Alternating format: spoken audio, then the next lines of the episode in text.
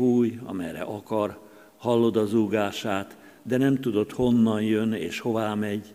Így van mindenki, aki a lélektől született. Nikodémus megkérdezte tőle, hogyan, hogyan történhet meg mindez? Jézus így válaszolt. Te Izrael tanítója vagy, és ezt nem tudod? Bizony, bizony mondom neked, amit tudunk, azt szóljuk, és amit látunk, arról teszünk bizonyságot. De nem fogadjátok el a mi bizonyságtételünket. Ha a földi dolgokról szóltam nektek, és nem hisztek, akkor hogyan fogtok hinni, ha majd a mennyeiekről szólok nektek? Nem ment fel a mennybe senki, csak az, aki a mennyből szállt le, az emberfia. És ahogyan Mózes felemelte a kígyót a pusztában, úgy kell az emberfiának is felemeltetnie, hogy aki hisz, annak örök élete legyen ő benne. Mert úgy szerette Isten a világot, hogy egyszülött fiát adta, hogy aki hisz ő benne, el ne vesszen, hanem örök élete legyen. Isten áldja meg az ő igényének felolvasását és hallgatását. Most helyünkön maradva imádkozunk.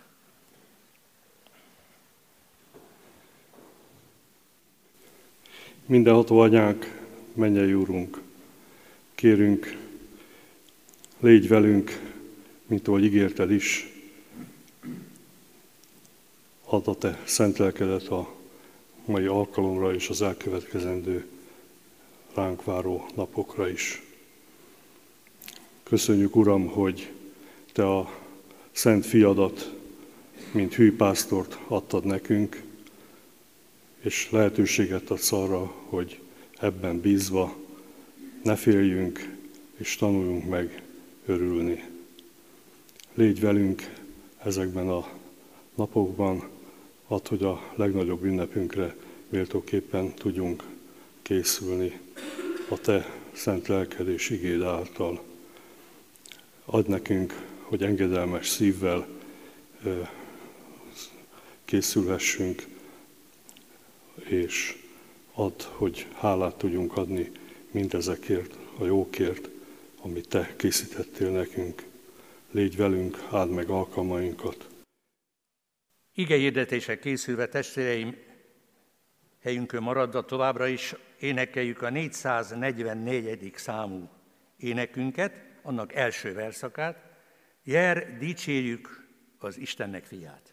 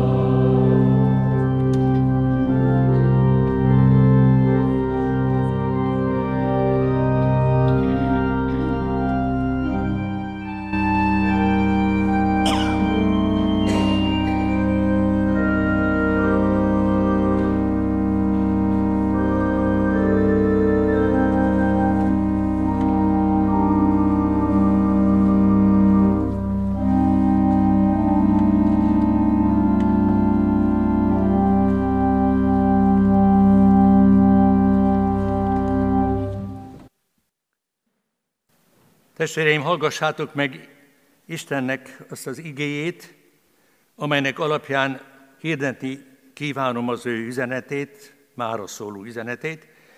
Az előbb felolvasott bibliai szakasz egyik verséről van szó, a János írása szerinti evangélium harmadik részének a 13. versét olvasom. Nem ment fel a mennybe senki, csak az, aki a mennyből szállt alá, az emberfia. Eddig Isten írott igéje, a gyülekezet foglalja el a helyét. Kedves testvéreim, mindenek előtt hadd köszönjem meg a gyülekezet megválasztott lelkipásztorainak, hogy ezt az igét jelölték ki mára. Be kell vallanom, hogy hosszú lelkészi szolgálatom alatt erről az igéről soha nem prédikáltam, legalábbis emlékezetem szerint. Az ezt megelőző szakaszról, a Nikodémus történetről, vagy az ezt követő, mondjuk János 3.16-ról, mert úgy szerette Isten a világot, hogy az ő egyszülött fiát adta, hogyha valaki hisz ő benne, el ne vesszen, hanem örök élete legyen. Vagyis a Szentírásnak a szívéről sokszor hirdettem Isten üzenetét. Erről nem. Úgyhogy még egyszer szeretném megköszönni. Ezen a héten estéről estére egy különös bibliai szóról, inkább így kell mondanunk, hogy névről lesz szó, erről, hogy emberfia, mégpedig a János evangéliuma szerint. Estéről estére.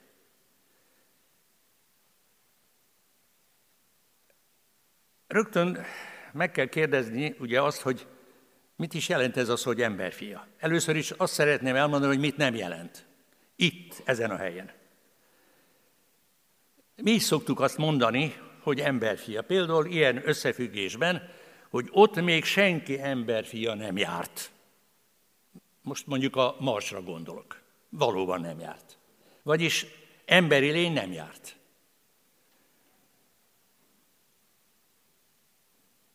Itt azonban valami egészen másról van szó. A Szentírásban persze, főleg az Ószövetségben előfordul pusztán egy közönséges emberre vonatkozóan is, hogy az ember fia, tehát egy emberi lény, Ádám fia, mert hiszen az Ádám név jelentése az, hogy ember. Itt azonban másról van szó. Az ember fia egy olyan személy, olyan emberi, valóban emberi személy, aki egyedi és sajátos viszonyban áll Istennel, tőle kapván küldetését, tőle kapván minden hatalmat, és éppen ezért valaki egészen speciális személy. Ha valaki ismeri az Ószövetség egyik legtitulzatosabb könyvét, hát van sok titokzatos, de mondjuk én egyre gondolok most a Dániel könyvére, akkor óhatatlan, hogy eszünkbe ne jusson a jól ismert ige. Most felolvasom. A Dániel 7, 13, 14. Ezt mondja Dániel a látnok. Láttam az éjszakai látomásban, jött valaki az ég felhőjén, aki emberfiához hasonló volt, az öregkorú felé tartott, és oda vezették hozzá.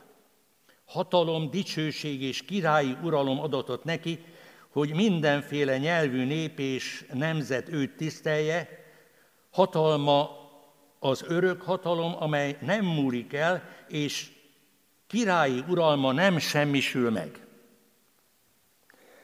Ha erre az igére gondolunk, erre az ige szakaszra, akkor a Bibliát ismerő embernek rögtön, rögtön eszébe jut a Máté 28, 18, 19, azt mondja Jézus mennybe menetel előtt, mert nekem adatot minden hatalom menjen és földön, elmenvén azért tegyetek tanítványá. Ebből következik tehát az, hogy az emberfia, mint valami jövendőlés, Jézus Krisztusban teljesült be. Legalábbis Jézus ezt állítja. Ez egy egyedülálló igény, ez természetesen. Vagy elhisszük, és akkor rátesszük erre az életünket, vagy pedig nem hisszük el, és akkor figyelmen kívül hagyjuk. A felolvasott alapigéről én három pontba szeretnék szólni.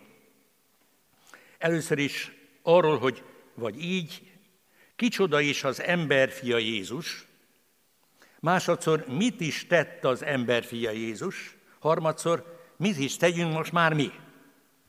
Nos, az emberfia Jézus Krisztus a mennyben volt az atyánál, majd emberré lett, János egyre gondoljunk, az 1.18-ra, az ige testé lett, vagyis emberré lett, és lakozott mi közöttünk, mondja az evangélista.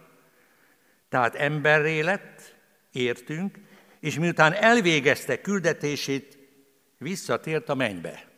Valaki egyszer nagyon találóan így fogalmazta, hogy bele láthatatlanodott a láthatatlan világba. Én hozzátenném talán azt, hogy a ma még láthatatlan világba. Hiszen hitben járunk, és nem látásban.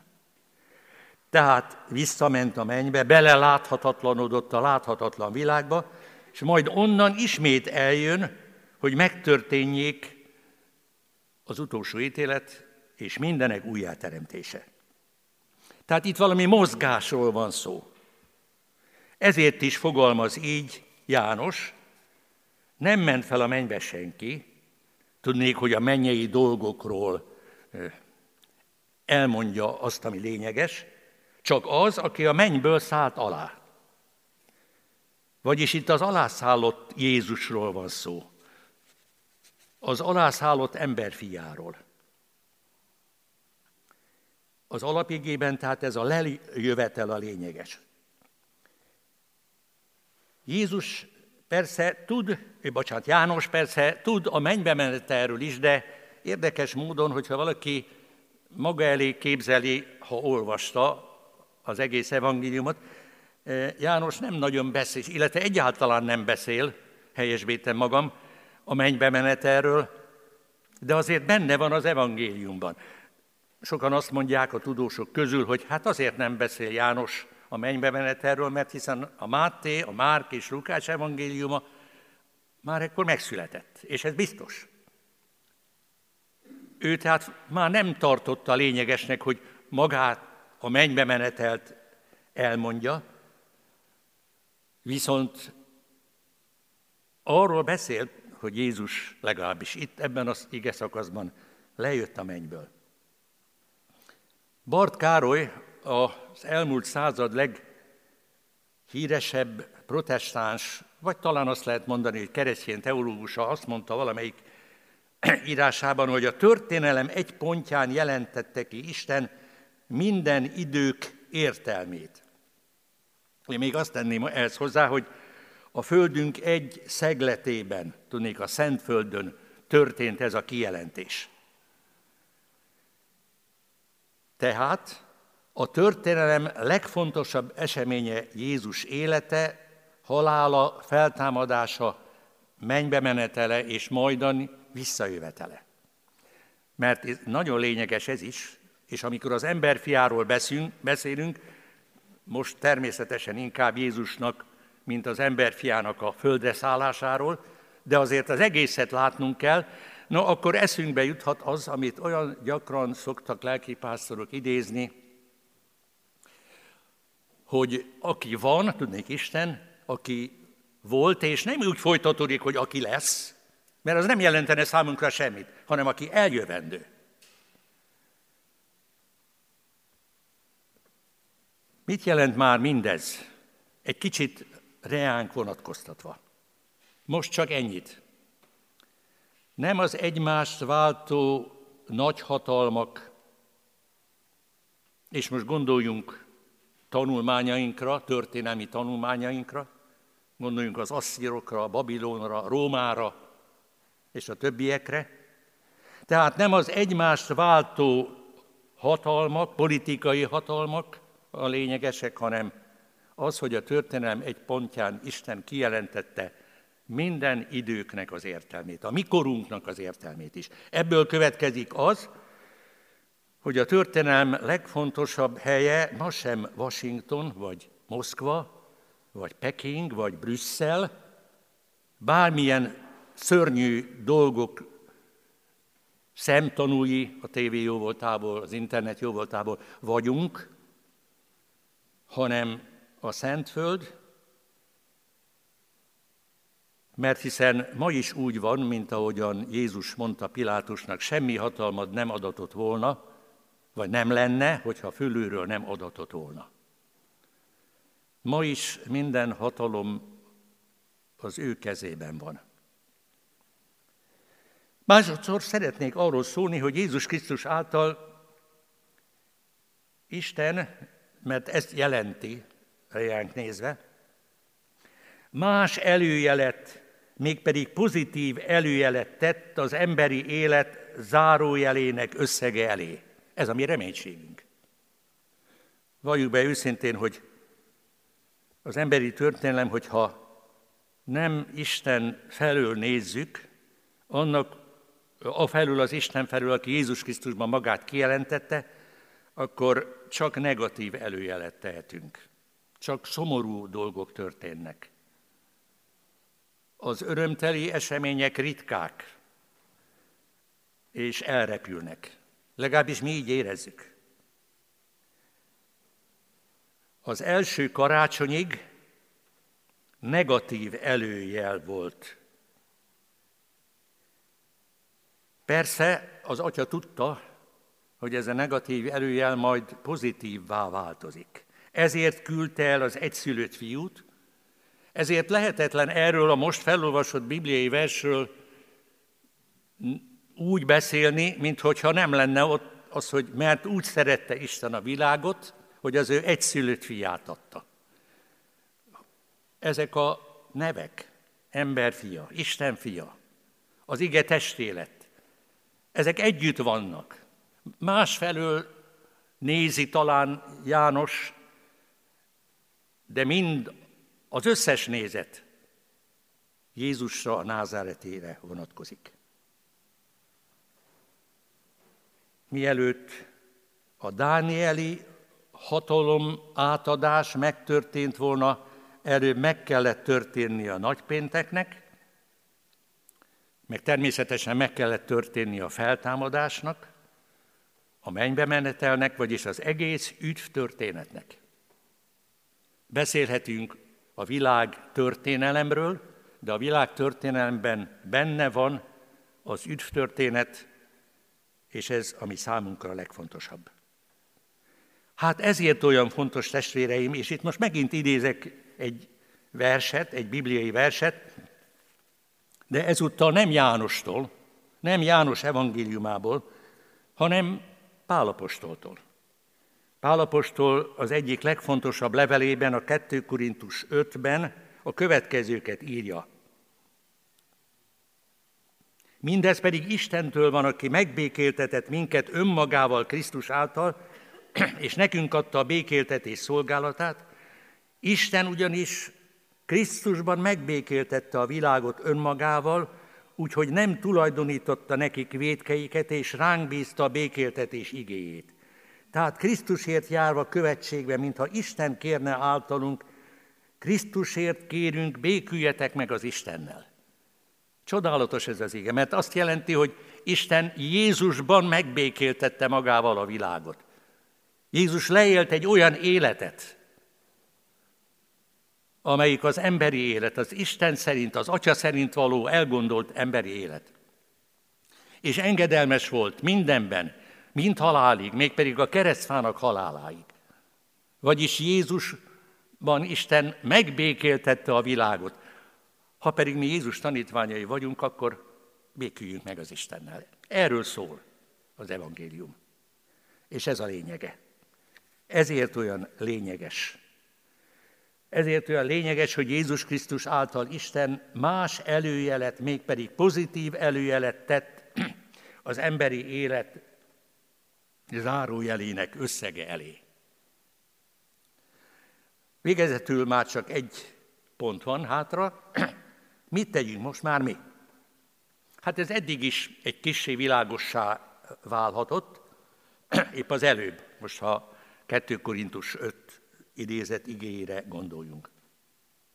De engedjétek meg, testvéreim, hogy két illusztrációt felhasználva válaszoljak a magam által feltett, és gondolom, hogy talán általatuk is fontosnak tartott kérdésre, hogy tudnék, mit tegyünk mi most már. Gondoljunk csak arra, hogy az első pünköskor, miután Péter apostol elkezd prédikálni, azt kérdezik tőle, hogy most már mit cselekedjünk. Hát ez a lényeg, minden egyes Isten tisztelt alkalmából. Én két illusztrációt szeretnék végezetül elmondani. Mind a kettő két lelkikondozomtól ered. Valaki egyszer azt mondta, hogy te Mikesi Karcsé, te nagyon szerencsés ember vagy, mert olyan lelkigondozóid lehettek teológus korodban és azután is, mint Jó Sándor, aki kecskeméti eredetű volt, és Jökösi Endre. Nos hát, őket szeretném idézni. Az első, esetet Jó Sándor, az első eset Jó Sándorral történt meg, bár amikor ezt elmondta, még nem tudtuk, hogy az ő a főszereplője. Még a kádári korszakban történt, hogy egyszer a Budapest Pasaréti gyülekezet lelkész hivatalának a telefonja megcsörrent, ott volt ő a lelkipásztor, és a közeli János kórházból egy nővér hívta, nagy tisztelt úr, jöjjön, valaki urvacsorát kér, súlyos balesetes férfiról van szó, most éppen magánál van, de nem tudjuk, hogy mi lesz a sorsa, kéri az úrvacsorát. Tehát a lelkipásztor vette a palástot, kejhet, tányért, kenyeret, bort, és az első villamossal elment oda. Egy szobában találta a beteget, az arca bebugyolálva, az egyik keze eltörve, a másik csak az egyik kezét tudta használni, feküdt ott meglehetősen nyomorult állapotban, és amikor a lelkipásztor leült oda mellé, kérdezte, hogy hát mi történt. Elmondta a beteg, hogy hát az az igazság, tudja nagy tisztelt úr, hogy autóban esetért. Nem voltam bekötve. És egy kanyarban megcsúszott az autó, az ajtó kinyílt, és én repültem egyenesen egy fának. És tudja, akkor, amikor mindez persze egy szempillantás alatt, vagy annak töredéke alatt történt, amikor repültem a fa felé, akkor hirtelen az futott végig rajtam, hogy én meghalok. Igen, ez futott rajtam végig. És tudja, én úgy gondoltam, hogy én így nem halhatok meg. A lelki pásztor csendesen azt kérdezte, hogy miért. Miért érezte ezt így? Talán valami nagy bűn terheli a lelkét? Nem kérem, hangzott a válasz. Úgynevezett tisztességes, becsületes ember, újságíró ember vagyok, vidéki szónoki volt az illető. De tudja, akkor szinte suttogva mondta, akkor azt éreztem, hogy azért nem hallhatok meg így, mert nem adtam meg életemben sem Istennek, sem embereknek azt, ami jár. Még a szeretteinek sem. A lelkipásztor hallgatott. Majd megszólalt. Tudja, kedves testvérem, van egy rossz hírem, meg egy jó. A rossz az, hogy amikor valaki ilyen halál közeli állapotba került, mint ön, vagy így, vagy másként, de halál közepi, közeli állapotba, mindenki ugyanezt érezte. Nem adtam meg sem Istennek, sem a másik embernek azt, amivel tartozom. De kérem, nyögött fel a beteg, hát én lehet, hogy meghalok. És akkor jött az evangélium, hogy de van valaki, aki úgy élte le az életét, hogy megadta Istennek is, és embernek is azt, ami járt. És önért, és én értem tette ezt. És miközben magyarázta az evangéliumot, Jó Sándor, egyszer csak arra lett figyelmes, hogy a beteg férfi sírni kezd. Arca elé emelte az épp kezét, és törölgette a könnyeit. Szinte rázta a zokogás. A lelkész az első pillanatban arra gondolt, hogy kellene hívni orvost vagy, vagy, vagy nővért, mert talán beteg lesz, illetve még betegebb lesz a beteg, talán a halál is bekövetkezik. Aztán egyszer csak megszűnt a sírás, találkozott a két tekintet, és a lelkipásztor olyan arcot látott, amit még soha nem látott, legalábbis ilyen férfi arcot nem. Ragyogó arcot, bár a könnyek még ott csillogtak a szemében, megszólalt a beteg, hogy de nagy tisztelt úr, ha ez igaz, akkor én, akkor én meg is halhatok. Most már? Igen, meg is halhat, vagy hogyha Isten úgy akarja, meggyógyulhat és másként élhet.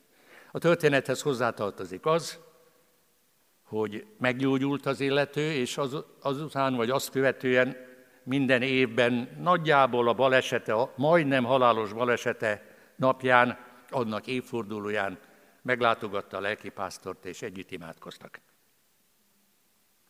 Igen, az ember fia, aki Isten fia is. Említettem, hogy a másik illusztráció az Gyökösi Endrétől származik. Van egy nagyszerű könyve, több nagyszerű könyve, nagyon szomorú vagyok, hogy, hogy nem a Calvin kiadó adja ki, hanem a Szent Gellért kiadó, nem baj, adják csak ki. A hiszek egy magyarázatából szeretnék én idézni, ahol arról olvasunk, hogy az egy, hiszek Jézus Krisztusban, az ő egyszülött fiában, innen szeretnék három rövid bekezdést olvasni. Gyökösi Endre ezt írja. Hiszek Jézus Krisztusban, és meg vagyok győződve, hogy ha ő nem született volna a világba, ha Isten nem szabadítónak és megváltónak és szeretetnek, emberfiának és Istenfiának küldte volna a földre, ma még tragikusabban festene a világ. Ha egyáltalán még létezne föld, és nem volna puszta rádióaktív hamutenger. Tudom, sokszor sokan mondják, nem igen látszik meg ezen a világon, hogy itt élt és járt közöttünk Jézus. De én biztos vagyok abban, ha nem szerette volna Isten úgy ezt a világot, hogy Jézust küldi ide, már fel se tudnánk tenni ezt a kérdést lénye valamiképpen még azoknak az életébe is beépült, ha nem is motorként, hanem fékező erőként, akik látszólag nem törődnek vele. Hiszek Jézus Krisztusban, mert miért ő benne, a legigazibb, a legtisztább lény benne hinnék? Hiszen reggeltől estig szüntelenül hitből élek, hiszek az autóbusz vezetőnek, hogy nem borít az árokba, hiszek a gázvezetékben, hogy nem robban fel, és a gázműveknek, hogy nem lesz túlnyomás, hiszek a barátomnak, aki kölcsön kér tőlem, hiszek egy konzerv feliratnak, hogy a lejárati idő nagyjából igaz, és nem kapok húsmérgezést. És folytathatnám. Éppen ő benne ne higgyek. Már csak statisztikai alapon is. Ha a lénye kibírt két évezredet, az csak igazság lehet. A hazugság két évtized alatt eltűnik, kidolgozza magából a világ, szégyenkezve elfelejti.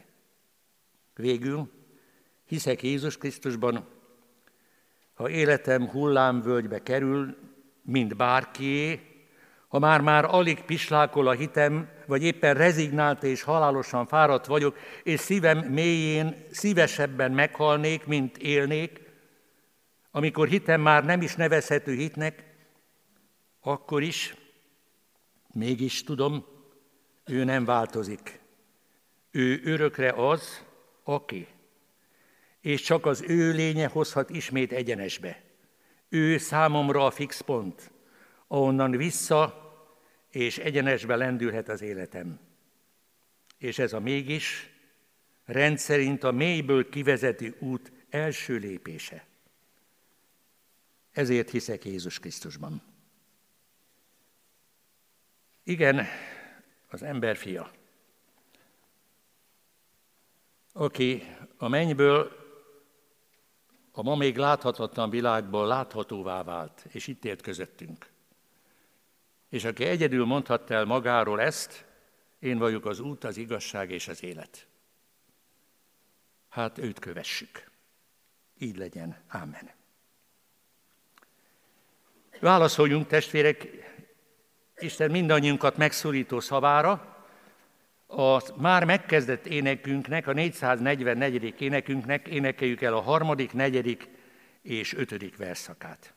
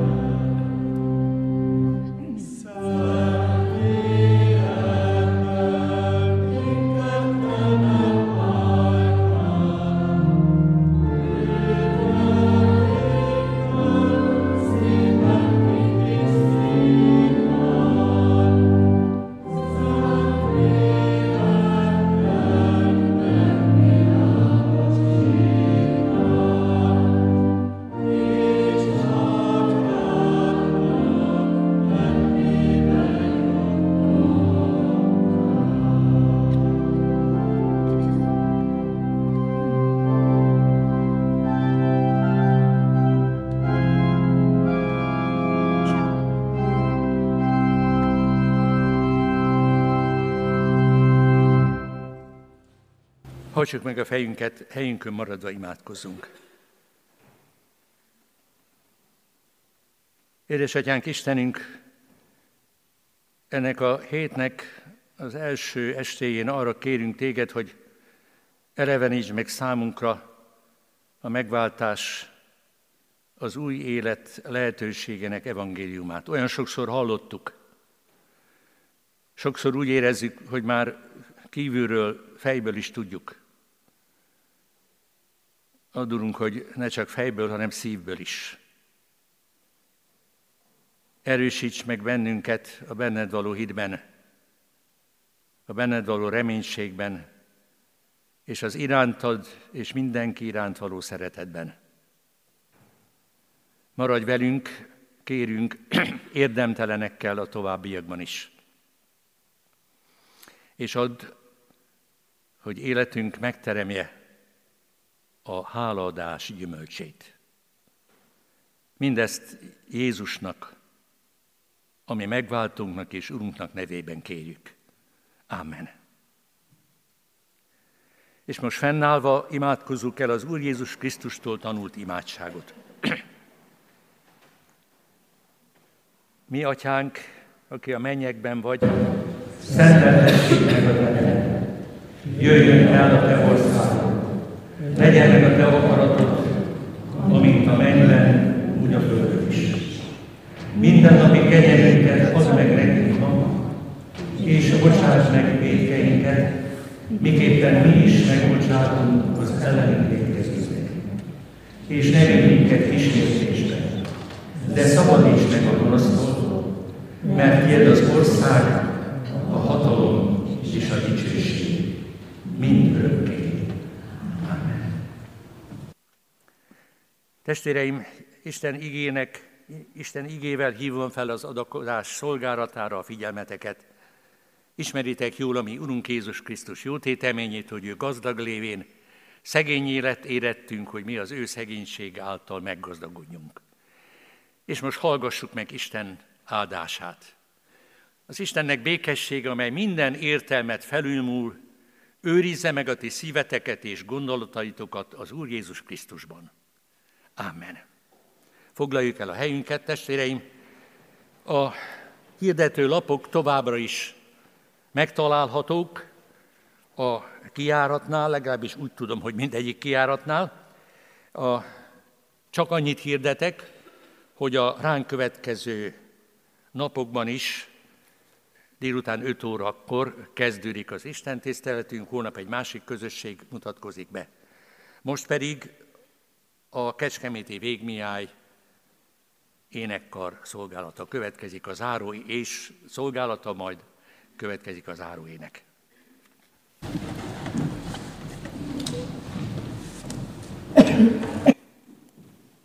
Kedves gyülekezet, két dolgot, két gondolatot szeretnénk aláhúzni az énekari szolgálatunkról, a ige hirdetésből.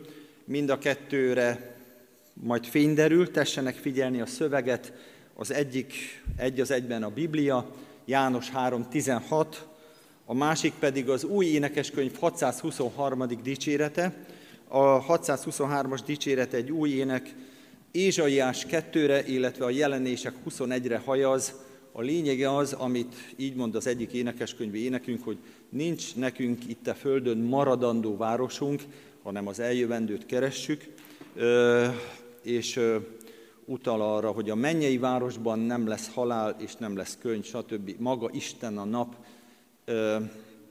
Ez a 623-as dicséret annyira megfogott, megihletett bennünket, hogy ezt szeretnénk még elénekelni, és a két ének között Pongó Zsuzsa tanárnőnek egy egy rövid verbális, szóval szóbeli ismertetője lesz az énekarról.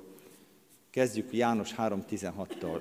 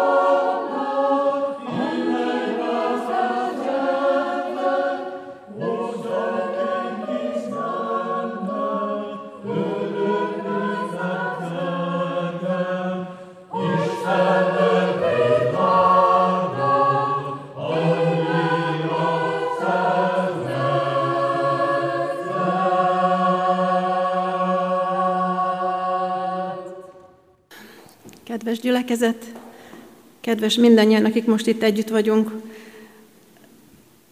hadd javítsak egy kicsit a Kántor úr bejelentésén. Nem annyira beszámoló, mint inkább egy vallomás szeretne lenni ez a következő néhány perc.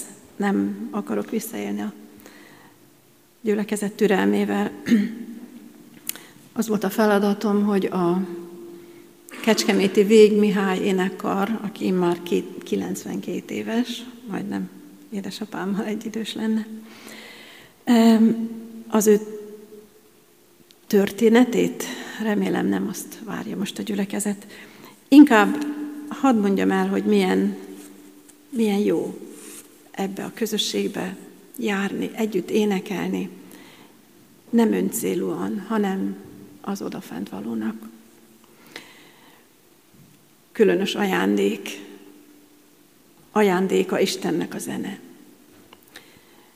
Hogy a nagyok, Gőte és Liszt szavával éljek, szerintük a zene a menny előszobája. De ha Bachra gondolunk, akkor el is hisszük ezt. Hiszen az ő, ő zenéje, hallgatva és énekelve, egyértelműen felemel, egészen az egek magasáig. Ezen keresztül Isten szól az emberhez, a zenén keresztül. Szavak nélkül gyakran, nyelvi határokat is átlépve. Nem véletlen találkozunk sokszor itt a belvárosban, főleg angol anyanyelvű ö, ö, sétálókkal, hiszen itt a, a Kodály intézetben nagyon sok külföldi tanul, hála Kodálynak. A kórusba való éneklés és maga az éneklés, ha Istennek szól, közösséget jelent Istennel. Lelki közösség. A hasonló, és nem csak a hasonlóak között. Ahogy mondtam, talán nem öncélú, és nem egymásnak éneklünk. Jobb esetben fogja a hallgatóság, de legszívesebben Istennek szól, és neki éneklünk. Ahogy egy hete hallgathattuk pont ebben az időben az orgona hangját dr. Méhes Balázs előadásában, és annak megszólaltatásával, mintha egy mennyei kórus szólalt volna meg. Egyébként is az Isten tiszteletek alkalmával a kántor szolgálata többnyire ezt, és nem csak az éneklés elősegítését eh, segíti elő. A zene a hangszerek királynője, mondják. De én hiszem és vallom, hogy Istennek az emberi hang a legkedvesebb. Legyen az reket, vagy akár opera énekesi hang. Ha a szív diktálja, ez a hangszer, annak szárnyán a lélek emelkedik fel. Szárnyal fel Istenhez. Az énekléskor megújul a külső és a belső ember is. Elmondjuk érzéseinket, amit mások, a szerzők jobban megfogalmazhattak nálunk. És jó azonosulni azokkal a lelkünkben. Kifejezhető a közös énekléssel az öröm, a hála, a dicsőítés, vagy a bánat. Mint őseink a népdalokkal, ma is, megosztva azokat, az öröm nő, a fájdalom csökken. Ahogyan a Szentírásból is ismerjük, öröme van valakinek, énekeljen. Zsoltárokat, dicséreteket ahogy Jézus is tette tanítványaival, az olajfák hegyére menve többek között, és nagyon sokszor. Erőt ad, közös lépésre és gondolkodásra indít. Csak egy személyes beiktatás nem olyan régen Covid élményem diktálta és karanténba zárt idején nem hallotta senki, hogy milyen reket hangon, de olyan jó volt fölfelé énekelni. És jó volt megköszönni az élet folytatását. Jó volt énekhangon imádkozni. Erőm és énekem az Úr. A dallam ugyanis lelassítja, lecsendesíti az akatoló gondolatokat, és mederbe tereli azokat. Istenhez emel fel. Szokták mondani, aki énekel, kétszeresen imádkozik. Mert kimondott velünk, imádkoztat velünk olyan sorokat, amiket talán nem tudnánk akkor éppen így megfogalmazni. Ráhangol, fegyelmez és megerősít. Én magam azért nagyon szeretem az ősi zsoltárokat, mert annyi lelki élményt, annyi lelki tartalmat és szentírásra mutató eh, gondolatokat ad, hogy mintha magát a Bibliát olvasnám. Már amikor a Zsoltáros könyvet is nyitom ki. Nem kell opera hang ahhoz, hogy kórusban énekeljünk. Tisztelet azoknak, akiknek az is megvan. De az odaszánás és a fegyelmezett, figyelő szív, a gyakorlásra induló közösség nagyon sokat ad.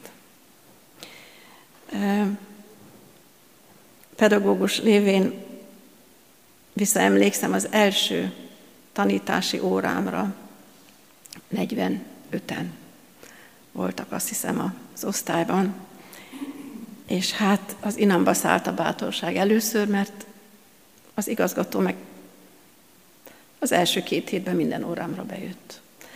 Aztán elmondta tudok, hogy nem azért, mert rossz volt, hanem hogy hozzászokjak, hogy bárki bármikor mindig meghallgathat. Tessék úgy készülni, tessék úgy tanítani. És aztán már nem is izgultam annyira, amikor az, ebben a nagy, oszt, nagy létszámú osztályban egy közös éneket tanultunk meg, még a furuját is előmertem akkor venni, de hogy azután milyen örömmel nyugtázta a tantestületből több ott lévő tag, meg az igazgató is, egészen megnyugodtam, hogy igen, a zene tényleg fölfelé visz. Még nem keresztény közegben is. A gyerekekkel, gyermekistentiszteleti alkalmakon élmény énekelni. Táborokban, gyerektáborokban. És hadd valljam, hogy még a börtönben is. Látogatom az ott lévőket, és mindig azt kérik, hogy énekeljük közösen. És akkor jönnek mások is, mert hallják az énekszót. Az vonza oda őket. Mondtam, hogy nem csak örömöt, hanem bánatot is kifejez az, az éneklés, a kórusunk feladata, és az, hogy megosszuk a bánatot. Temetéskor is szolgálunk. Legutolsó közös élményünk éppen tegnap előtt volt Osvát László, presbiter és kórustársunk temetése kapcsán. És nagyon örülök, hogy a 73. Zsoltárt választotta a felesége, akivel azelőtt éppen erről beszéltünk. Ha elfogyatkozik is testem és lelkem, szívemnek kősziklája, te vagy ó Isten. Csak azt sajnálom, hogy akkor nem volt kéznél Gárdonyi Zoltánnak ez a gyönyörű feldolgozása. És hát, ha még meg is tanuljuk, majd egyszer. Ami azért olyan fantasztikus, mert eh, Gárdonyi Zoltán a református énekzene későbbi korának egyik legnagyobb alakja. Nem csak a hagyományos és nem hagyományos, egészen újkori hangzásai miatt, hanem elsőrenden azért, amit Bach passióiból is ismerünk. A Szentírást szó szerint idézi a műveiben, nagyon gyakran csak eredeti szöveg az, amit énekelünk és hallunk ott. És ez mindig felemel. Mert, ahogy mondja, az én igém nem tér vissza hozzám üresen, hanem megcselekszi. És ezért is nagyon-nagyon jó együtt énekelni, együtt cselekedni azt, amit, eh, amit Istentől tanultunk. A kórus éneklés közös tevékenység, lelki közösség teremtő. Ezt azt hiszem mindjárt, mindjárt így valljuk. De visszaemlékszem, még általános iskolai, meg középiskolai és az egyetemi kórusainkra valahányszor találkozunk a tagokkal, mindig közös élmények jutnak eszünkbe, és már tudunk is azonnal, évtizedek után is közöset énekelni. De nem csak lelki közösség, hanem közös élmények forrása is az énekkar. Kirándulások, sokaságát sorolhatnám, most föl nem fogom. Belföldön és külföldön, főleg a Kárpát-medencében olyan jó találkozni testvérgyülekezetekkel, közösen énekelni, és talán még otthonukban is meglátogatni őket. Élmény. Élmények a kirándulások, az Isten tiszteltekre való készülő énekek ideje, és tényleg kétszeresen érezzük olyankor az igét is, az Isten tiszteletnek a, a szentségét is súlyát. Igaz, néha nem esik jól.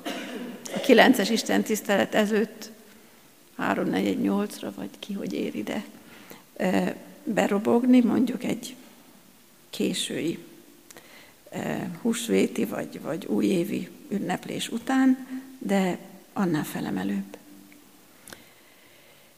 Um, ahogy, hadd mondjam ezt németül, ezt a mondatot, singen macht froh, satt und warm.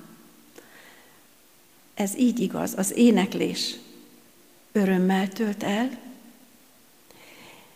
jól lakat, szó szerint, nem szoktunk megéhezni éneklés közben. Valahogy ma biztos ki fogjuk bírni fél nyolcig. És melegít. Nem emlékszem, hogy énekkar alatt bármikor is fáztunk volna, ha nem is volt fűtve a terem. Így igaz, az éneklés boldoggá tesz, jól lakat, testileg, lelkileg, és melegít. Valahol a közös hőforrásunk bizonyára a közös kája. Hát ezek apró fölvillanások voltak, de talán egy icipicit kedvet ad annak, aki még nem tartozik a kórusba, hogy hadd hívjuk szeretettel mindannyiójukat, lelkészeket is. Sok kórusba, sok lelkész énekel, és sajnáljuk, hogy Hodánics Tamásnak éppen akkor már nincs ideje velünk énekelni, nagyon-nagyon erősítette a kórus gyönyörű hangjával. Hétfői, öt órás kezdéssel, olykor fél ötkor sikerül elkezdeni, legalábbis a elgondolt ima közösséget, és hát van, amikor ráadás próbák is vannak, de ezek nélkül nem maradt volna fenn. Egész biztos a kórus, és nem tartana ki az a sok fiatal is, kevésbé fiatal. Igaz, hogy néha ránk jön a fáradtság, meg a beszélgethetnék, de hát a közösség ezt is igényli. Látok itt olyan arcokat, akik idevalók lennének az énekarba. Kérjük, vegyék a bátorságot. Hétfőn öttől most már újra a régi helyen a Tóth Endre teremben. Vagy esetleg itt a templomban. Nagy szeretettel várjuk a kicsit is énekelni szerető és tudó férfiakat, nőket, fiatalokat egyaránt. Köszönöm a türelmüket.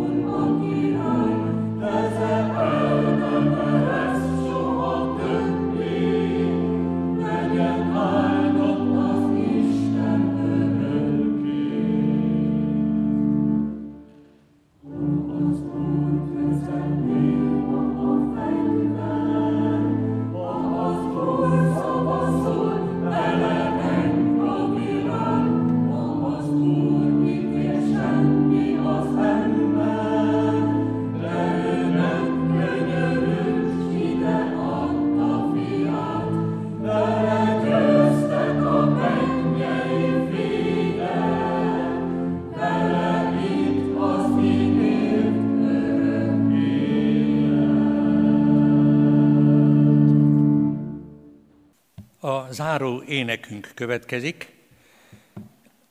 Egy kis rendbontás lesz, mert hosszabb volt az én igehirdetésem, és elnézést kérek, mint szerettem volna. Ezért ennek az énekünknek két versel a kitethez képest kevesebbet énekeljünk. Ez a záró ének pedig a 228-as számú énekünk, Luther Márton szép éneke, Jézus Krisztus népe, bocsánat, Jézus Krisztus nagy vigan, Krisztus népe nagy vigan, mind egy örömre keljünk. Énekeljük el az első, a második, a tartalom miatt azért így kell, első, második, negyedik, ötödik és hatodik verszakát, tehát kettővel kevesebbet. A 228-as ének gondolom, hogy a kivetítésnél ez nem okoz gondot. Thank you.